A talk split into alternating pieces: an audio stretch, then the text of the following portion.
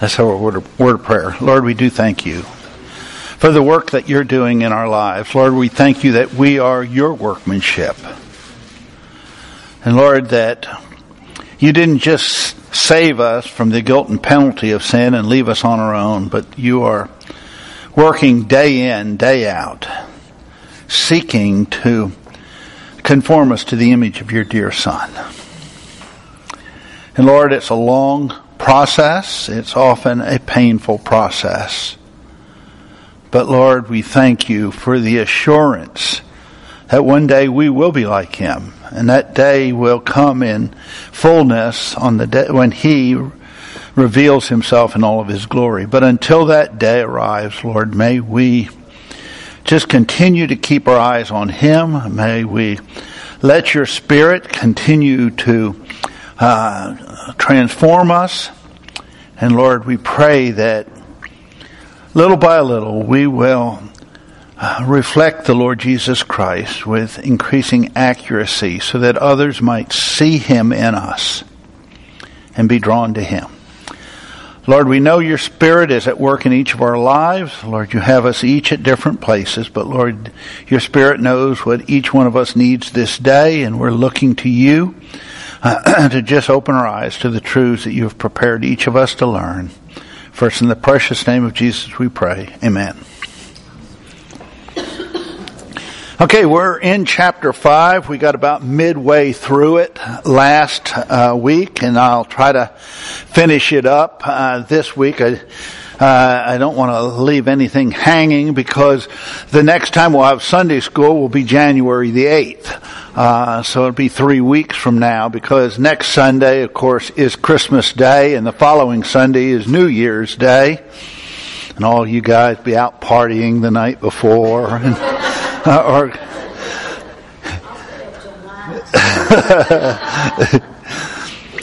so, uh, so yeah, I do want to get to a really good stopping uh, place today. Now, the previous chapter, and I'm not going to spend a lot of time talking about that, but in the previous chapter, we uh, saw God's purpose in each of our lives is to conform us to the image of His Son. He did, didn't just save us so that you know, we could struggle and, and uh, just do the best we can for Him. He saved us so that uh, as new creations, He can conform us to the image of Christ, and that is His ongoing work.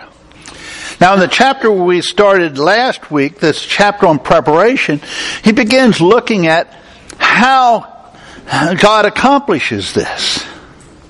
How does He take us who uh, you know, came to the cross as, as those bearing the very image of Adam, that fallen image, how does he take us and work in our lives to conform us to the image of Christ? What is the process? And, and really, uh, the next few chapters will be looking at that. Now, he starts in this chapter on preparation, and, and I'm going to try to just run th- through a quick review to get us up to where we're at, uh, so that we aren't just jumping in in the middle. But we saw that, you know, as God moves us in the direction of conforming us to the image of Christ, that his basic ingredient for growth is need. You know, uh, and this is the reason that he creates and allows needs to enter our lives. To turn us from everything outside of Christ, everything that's part of this old life, to turn us to Christ. And he points, you know, Paul talked about not I, but Christ. And that is a journey God has us on. And it's our needs that uh, bring us to the place of really looking for His answers. Now, you know, we saw, and I forget who this was a quote of, um, J.B. Stoney, an old Irish writer. He writes, the soul never imbibes of the truth in living power, but as it requires it. We are never going to take home, uh, take hold of what God has for us in living power until we need it. need is such a prerequisite for all of this. And this isn't just true, it's true in all areas of our, of our lives. He says in the matter of service, in witnessing, in helping others, we must watch and wait for the hungry, the needy heart if there is to be abiding fruit. and we talked about this last week. And Jonelle and I have really found this to be true. The Lord has blessed us in allowing us to be involved in His work in a lot of lives over the years. But the lives that He's used us in are the ones where He has brought them to a place of seeing their need. And, you know, I, I said last week, Jonelle and I have never been ones to tr- uh, chase people. We wait. And, you know, we've started working with people before and they weren't ready and that was fine. And we just let the things go and we pray for them and we let God work. And He has got to create that hunger in us. And we saw, I think this was Darby who wrote, wisdom and philosophy never found out God. He makes himself known to us through our needs. Necessity finds him out. Now, of course, scripture tells us that God is going to supply all of our needs according to his riches and glory, but it doesn't say he's not going to let us have those needs. The answers to our needs are there, he has, but first of all, He's got to uh, uh, bring us into an awareness of our needs. And I can look at my own life and I can see how every step forward in my Christian life has been preceded by Him bringing me to a point of seeing my desperate need. It's only as I've seen my need that I've looked for His provision, and, is, and then as I've seen His provision and reached out and by faith accepted it, He's moved me forward. But it's been a long journey of, of seeing need and having needs met. And the same, I'm sure most of you can look at your lives and see the same journey. And we'll continue through that journey as we move forward. That's why he pointed out, we saw last week, our needs are invaluable. Were it not for our needs, we would go nowhere in the Christian life. Without spiritual hunger, we aren't going to feed on Christ. We aren't going to find His answers. Now, we saw too that all too often believers are exhorted and pressured to grow before there's an acute awareness of the need, before there is a true spiritual hunger. And I said that's what we found when we went to Ireland. Some of the uh, ones we worked with there, they had been pressured to grow. And the Lord actually used that because they tried and they tried and they tried and they tried in their own effort and they couldn't do it. And it brought them to a point of being willing to acknowledge their need. That they couldn't do it. And fortunately, I think the Lord, out of His grace towards them, brought us there. But, you know, we saw in the last chapter, I mean, earlier in this chapter, you know, sad to say, in a lot of instances, there's, when there's real heart hunger, there's very little sp- uh, spiritual food offered. And that's because, you know, the focus over and over and over again in, in, in churches is how to be saved from the guilt and penalty of sin is, is a constant redemptive message. But there's not a lot being proclaimed about Christ's provision for the Christian life. Where we go once we're saved. And so a lot of Christians just struggle and struggle and struggle.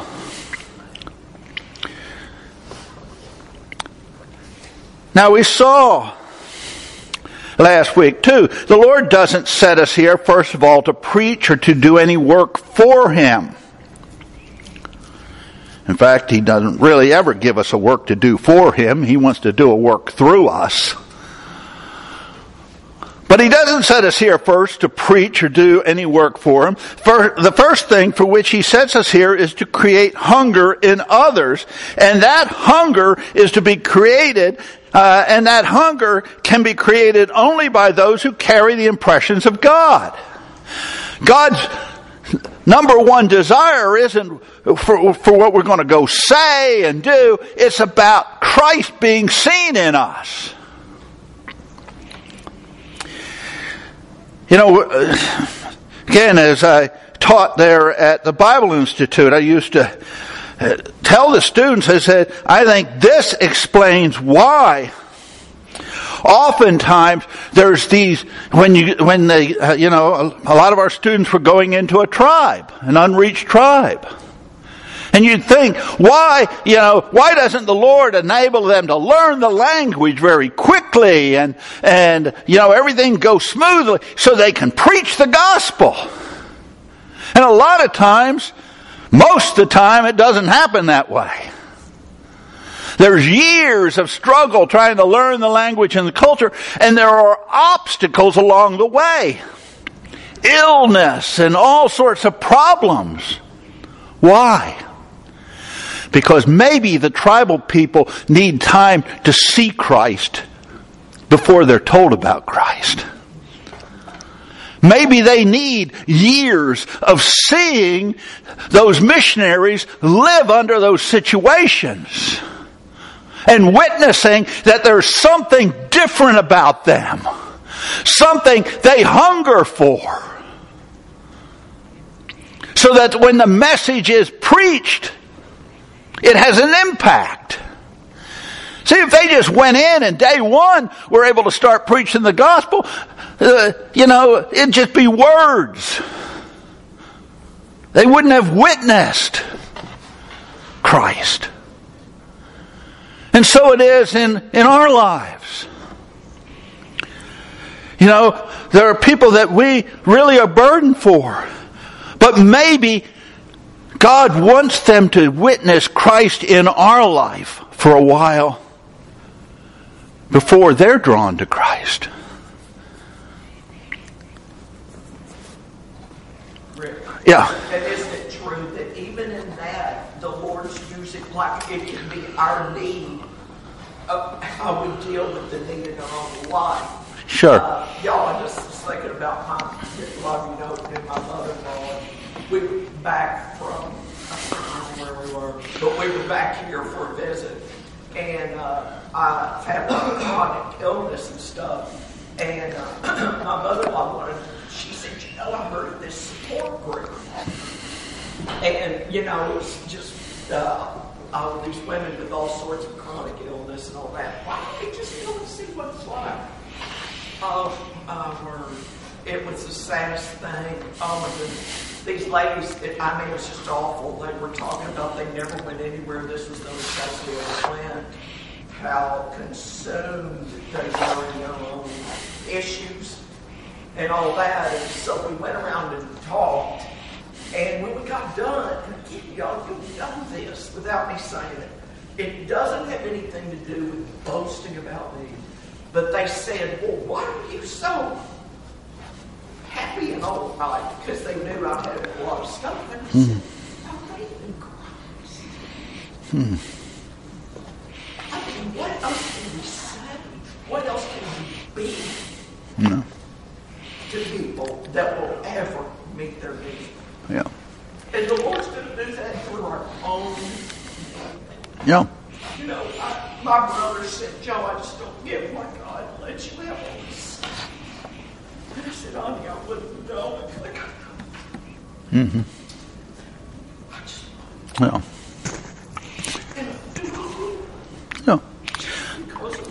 Yeah.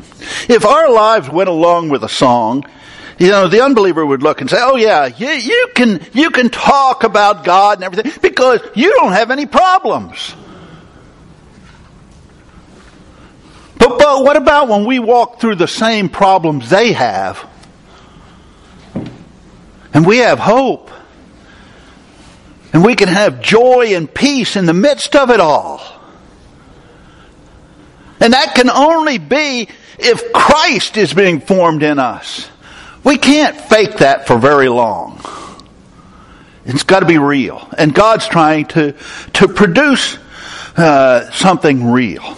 And in order to produce that very real thing, we saw in preparation there's a tearing down before there's a building up. And that's what a lot of Christians don't grasp.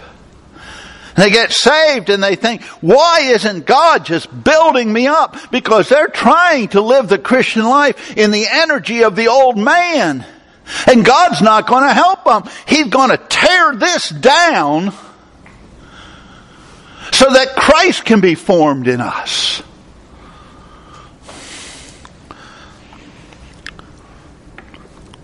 And this applies, it said, both in growth and service. And a lot of servants of the Lord don't gr- grasp this, and they wonder, you know, again, missionaries. There can be all sorts of problem where they've gone to the mission field and they're trying to do it through the energy of the flesh, and God is not going to let them succeed. Because God's more concerned with the servant than with the service.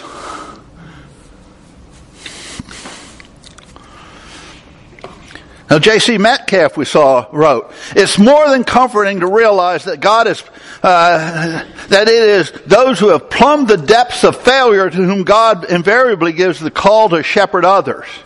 It's not a call to the gifted, the highly trained, or the polished as such. It's not having five seminary degrees after your name that equips you to serve God.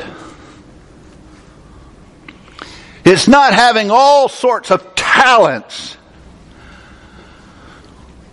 It's being brought to a place where you can truly have empathy for those who are suffering and God can minister through you to them. See, we, oftentimes we sell God short. We think, if only I were more of this, God could use me.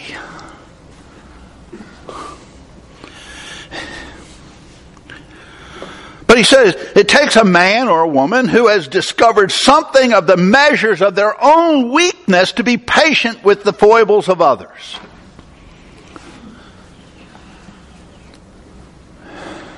It's only Joe and my understanding of our own weaknesses that give us patience in, in ministering to others. We know where we would be apart from Christ. And we can wait for Him to work.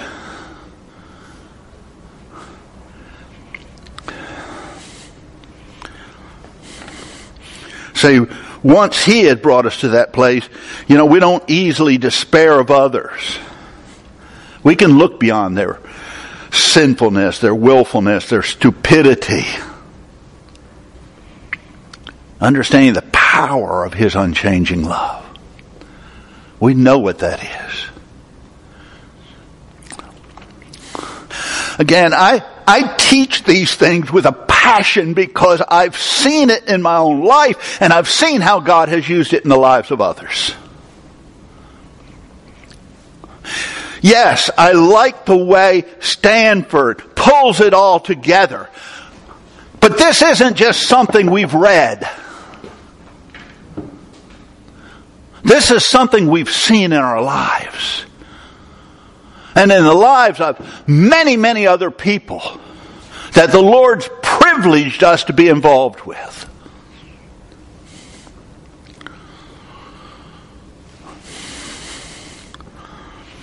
I like this observation, and it'll be right after this that we're getting into new material, which I have to move quickly through. But that the Lord Jesus does not give the charge, be a shepherd to my lambs, to my sheep, upon hearing Peter's self-confident affirmation of undying loyalty, but he gives it after he has utterly failed to keep his vows and has wept bitterly in the streets of Jerusalem. Man's way would be when Peter said, Lord, I will not forsake you, even if everybody else. Man, man's way would be, Peter, you're the kind of guy we need as a leader. We need you uh, leading the way for us. We need that kind of commitment. Christ's response was, Peter, before the night's out, you're going to deny me three times. And Peter did. And Peter went out and stood in the streets of Jerusalem and wept. Wept over his failure.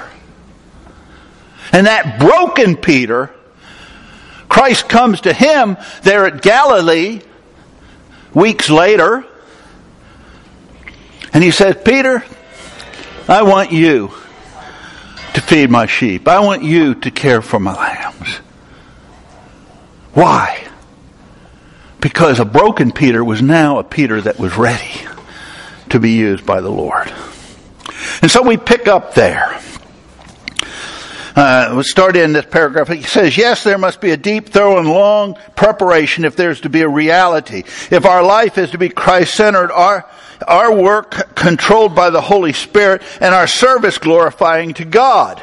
Sooner or later, he says, the Holy Spirit, get, uh, Spirit begins to make us aware of our basic problem as believers. The infinite difference between self and Christ. He said the Spirit has got to make us aware of the difference between the old Adamic self life and what the Christ life is like.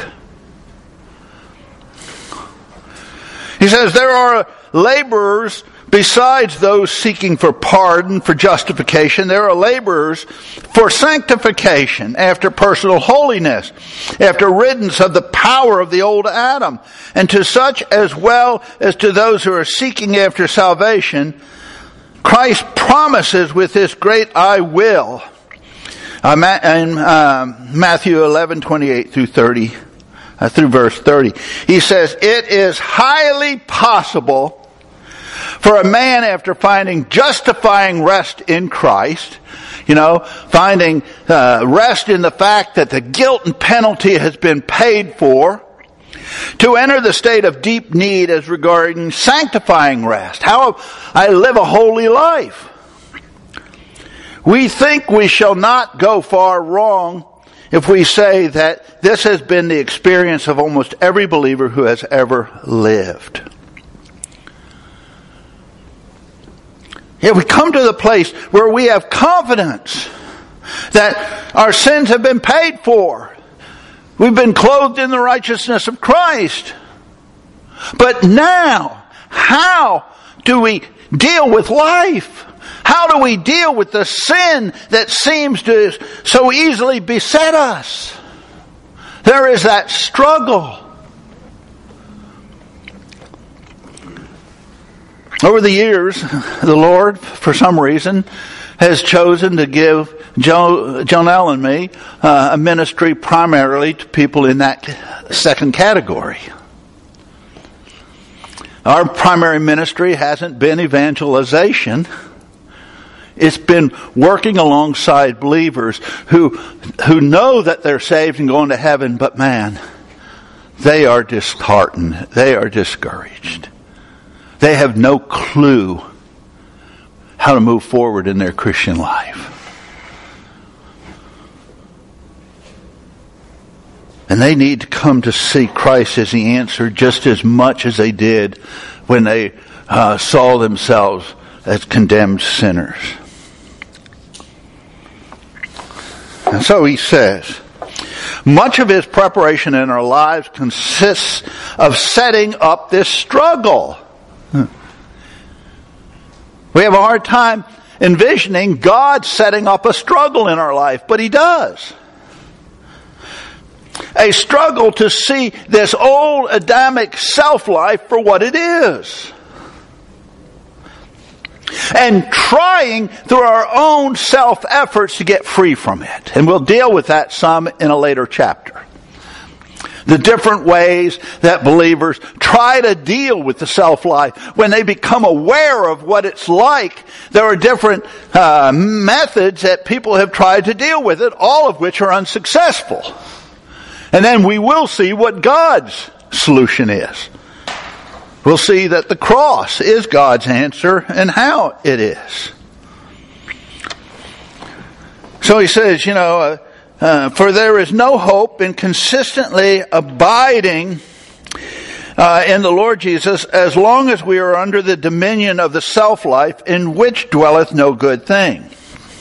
Not in babyhood are we able to continue to abide in His presence, regardless of our surroundings and that which we're doing. Not when we serve Him with intermittent zeal does our own soul grow and thrive. Not when we are indifferent uh, are we watered from the presence of the Lord? It is after we have been subdued, refined, and chastened. When love of self and the world is gone.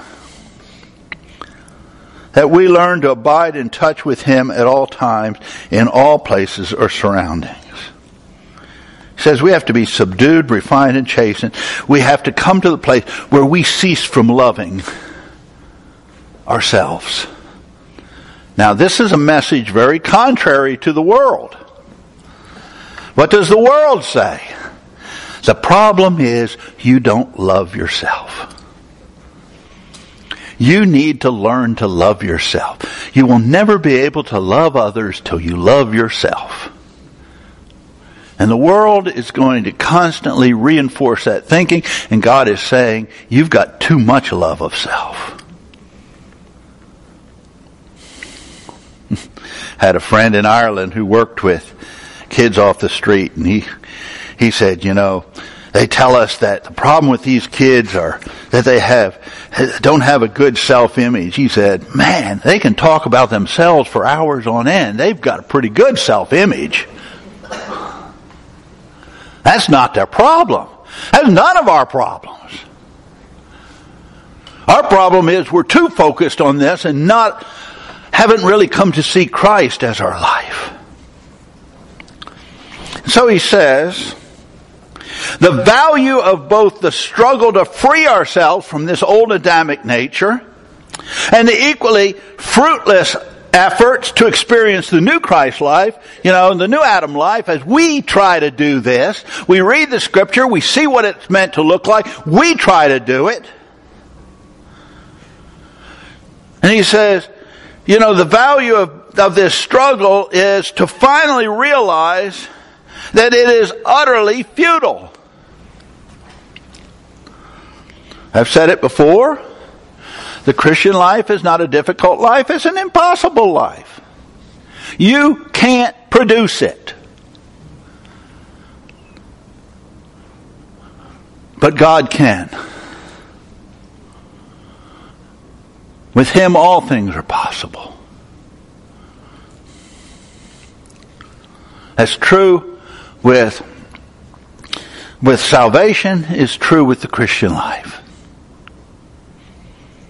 I always like, again, this is dealing more with salvation, but in the Gospels when, you know, Christ talks about the difficulty of really the impossibility of a rich man entering the kingdom and, and all this and his disciples say, Lord, if what you say is true, it, you know, uh, basically it's impossible. And I, I can almost see Christ's face light up. At last, you've seen it. I've been trying to show you that all along, but with God all things are possible. For us to come to that place where we say, Lord, I can't live the Christian life. And to see Christ's life, light, uh, face light up. I've been trying to t- tell you that all along. Let me produce in you what you can't do. Turn your eyes to me. He says, our personal heartbreaking failure in every phase of our Christian life is our Father's preparation for His success on our behalf. Our failures is God preparing us for His success.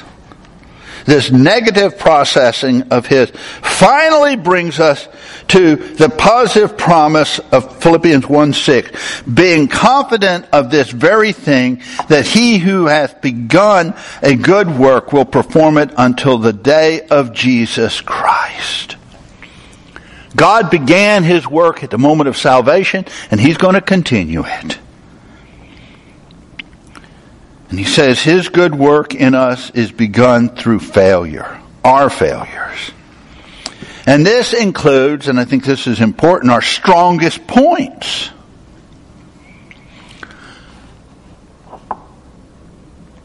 See, our greatest hindrance in our Christian development is our strong points. They're the areas where we don't think we need Him. You know, they're the things we can handle. Our strong personality point, I think at times our, uh, uh, our strong talents, areas of our life that, you know, we're very talented in, but we had those talents when we were lost and we still have them.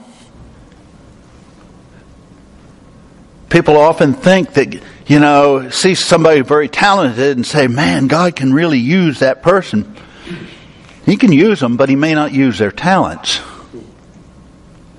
He may use them in a very different way because the talents are too easy for them to take it on themselves.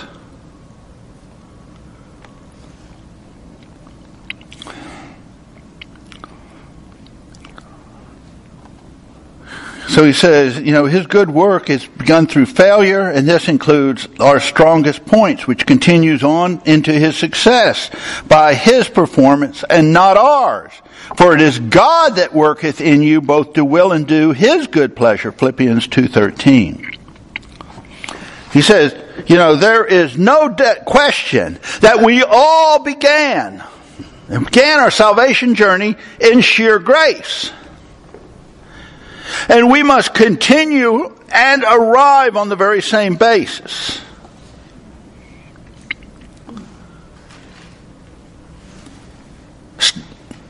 Galatians 5:1 Stand fast therefore in the liberty with which Christ has made us free. Colossians he talks about, you know, uh, we continue on the way we began. Now, uh, Charles Trumbull writes, the effortless life and the Christian life is meant to be not lived by our effort. It's effortless. But the effortless life is not the will-less life. We use our will to believe, to receive, but not to exert effort in trying to accomplish what only God can do.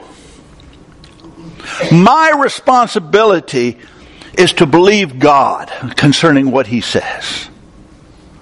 My responsibility is to reach out and appropriate what He by His grace has for me.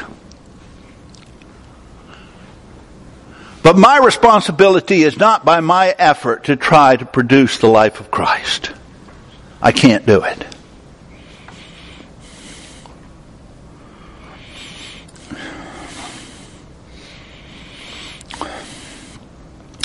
He says, over our, our hope for victory over sin is not Christ plus my efforts. Again, you know, the world says what? God helps those who help themselves.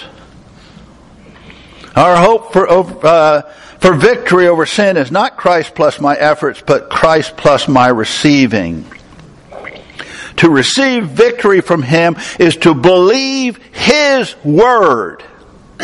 What? That solely by His grace, He is this moment freeing us from the dominion of sin. And to believe on Him in this way is to recognize that He is doing for us what we cannot do for ourselves.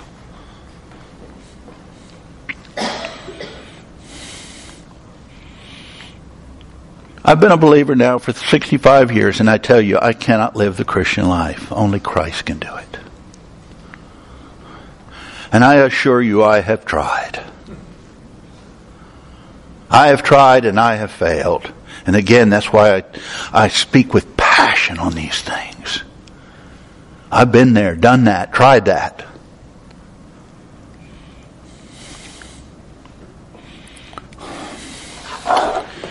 Says we learned this principle in the time of our spiritual birth. It wasn't God and me that saved me. It was God. 100% by His grace. We learned this principle at the time of our spiritual birth, and it seems most of us, if not all of us really, have to learn it all over again in our spiritual growth and service. I recognized that I could contribute nothing to my salvation, so I looked totally to Christ to be my Savior. And I have to learn that in my Christian life to come to that point and say, Lord, I am no more capable of living my Christian life than I was of saving myself. And I look to Christ.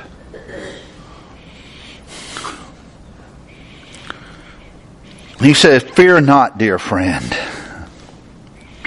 Just hold on firm to the fact of His purpose for you in Christ, which is what? To conform us to the image of Christ. And He will faithfully take you step by step into all the necessary preparation. He will do it. Once you are sure of the purpose, you can be equally positive of the preparation. Simply uh, remember that Romans 8, 28 and 29 go together, which says what? You know, that God works all things together for good to those who love Him, who are called according to His purpose. And what is that purpose? Verse 29, to conform us to the image of His dear Son. And thank Him for Philippians 1 6, which says that He which began a good work will perform it in you until the day of Jesus Christ. He's going to keep doing his work in you until the day Christ calls you home or appears here. He says, The Lord is glorified in a people whose heart is set at any cost by any road upon the goal which is God Himself. Someone who says, I just want to know you, Lord. It doesn't matter what road it takes. He says, A man who is thus minded says, By any road. Here is a very difficult road, a road beset by enemies, but the passionate desire for the goal will hold him steadfast in the way. It's a man that lacks the yearning to know him that will easily be turned, along, uh, turned aside. Along that road, that man Christ Jesus has already gone before, and at every point has overcome for us. We have not to climb up. We are to be brought through in the train of His triumph. Every enemy has been met. They've already been met by Him. Every foe has been overcome. They've already been overcome by Him. There remains nothing that has not been put potentially under His feet. And he says, there remains nothing in this universe that is able to overcome the least child of God who has taken the hand of the Lord and said, Lord, bring me through to the place where thou art in virtue of the blood which thou hast already taken through in victory. He says, the least believer who's willing to grab hold of the Lord's hand and say, bring me through to that place where the blood has already gone. The least believer God can bring through.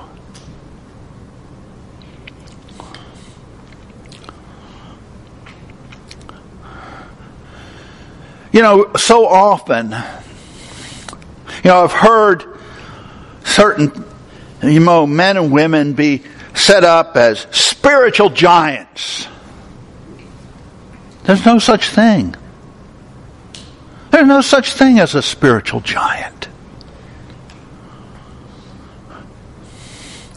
There are just those who have come closer to approaching their potential in Christ than others. And so they look like giants, but they aren't. A giant's abnormally large. There hasn't been a believer since the time of Christ that's been, you know, overly large. Their lives just look it at times to those who are small, who have not yet taken hold of what they have in Christ. One year when I was at the school, they asked me to speak for graduation. And I used a little illustration that the Lord had brought to mind years before.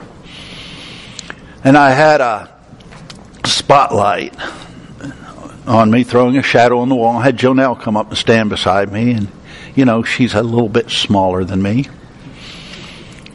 And when she stood, when we stood side by side, my shadow was way bigger than hers.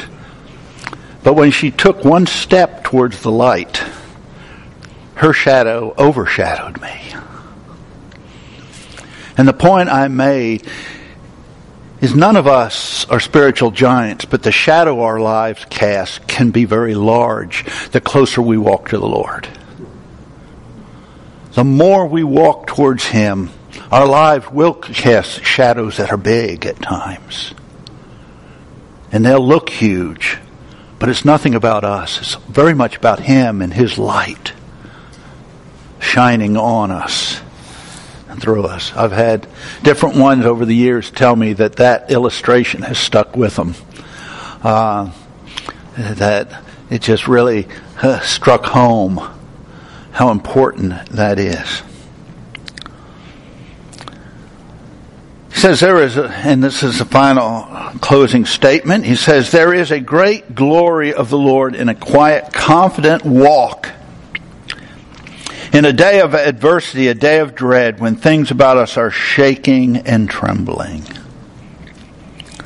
There's a great, uh, there is great glory of the Lord when what we are able to walk quietly and confidently when everything around us is shaking. When our eyes are on Him. So preparation. God uses need. And what you need and what I need might be very, very different. God knows the areas of your life that He's going to uh, really get through to you in. He knows those areas and He's going to use those needs to bring you to that point of saying, Lord, I can't do it. And for Him to say, I know it. That's what I've been trying to tell you all along. You need Christ as your life, just like you needed Him as your Savior. Now, when we get back together in January, we'll get into chapter 6, where entitled Complete in Him, and we're going to see that everything we need, everything for time and eternity is already ours in Christ.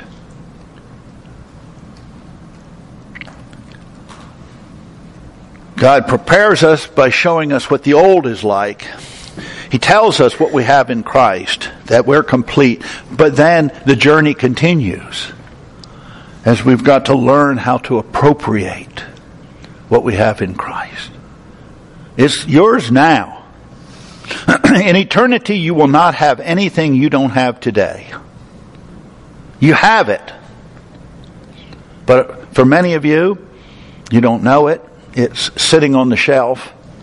Uh, you haven't really fully opened your your package. In fact, another message I did years ago, I called the salvation package. I had a, a gift up there and I said, you know, people get their salvation and they say, wow, look at this. This, I have this wonderful salvation and they put it on the shelf and they admire it and they never open it. And they go through life praying and pleading for this and that and wondering why God doesn't do it. And said they're going to get to heaven one day, open the package and find they had everything they needed all along. and just never found it, never saw it, never used it. Everything you need for life and godliness you have. Your Christian life is going to be a journey of learning what you have and learning to appropriate it. And we'll see that as we move forward in our study. Okay, we're out of time. Did manage to get to a good stopping point. Uh, again, we'll start back on the 8th of January. Um, miss not doing it the next few weeks, but with the holidays, it's a little challenging for everybody. So let's close in a word of prayer. Lord, we do thank you for your pre- uh, preparatory work in us. Lord, I know at times we don't enjoy it while you're taking us through it. But Lord, it's so necessary. We have to come to see our utter inability to live the Christian life. But as we do so, Lord, we thank you that you begin to show us what you're capable of. And that you can take us little by little, uh, day by day, year after year, move us ever closer to being conformed to the image of your Son. Lord, I pray that he might increasingly be seen in us so that others might be drawn to him. And sometimes, Lord, we don't even recognize ways in which he's being seen in us, but others do. And Lord, just use that to draw them to you.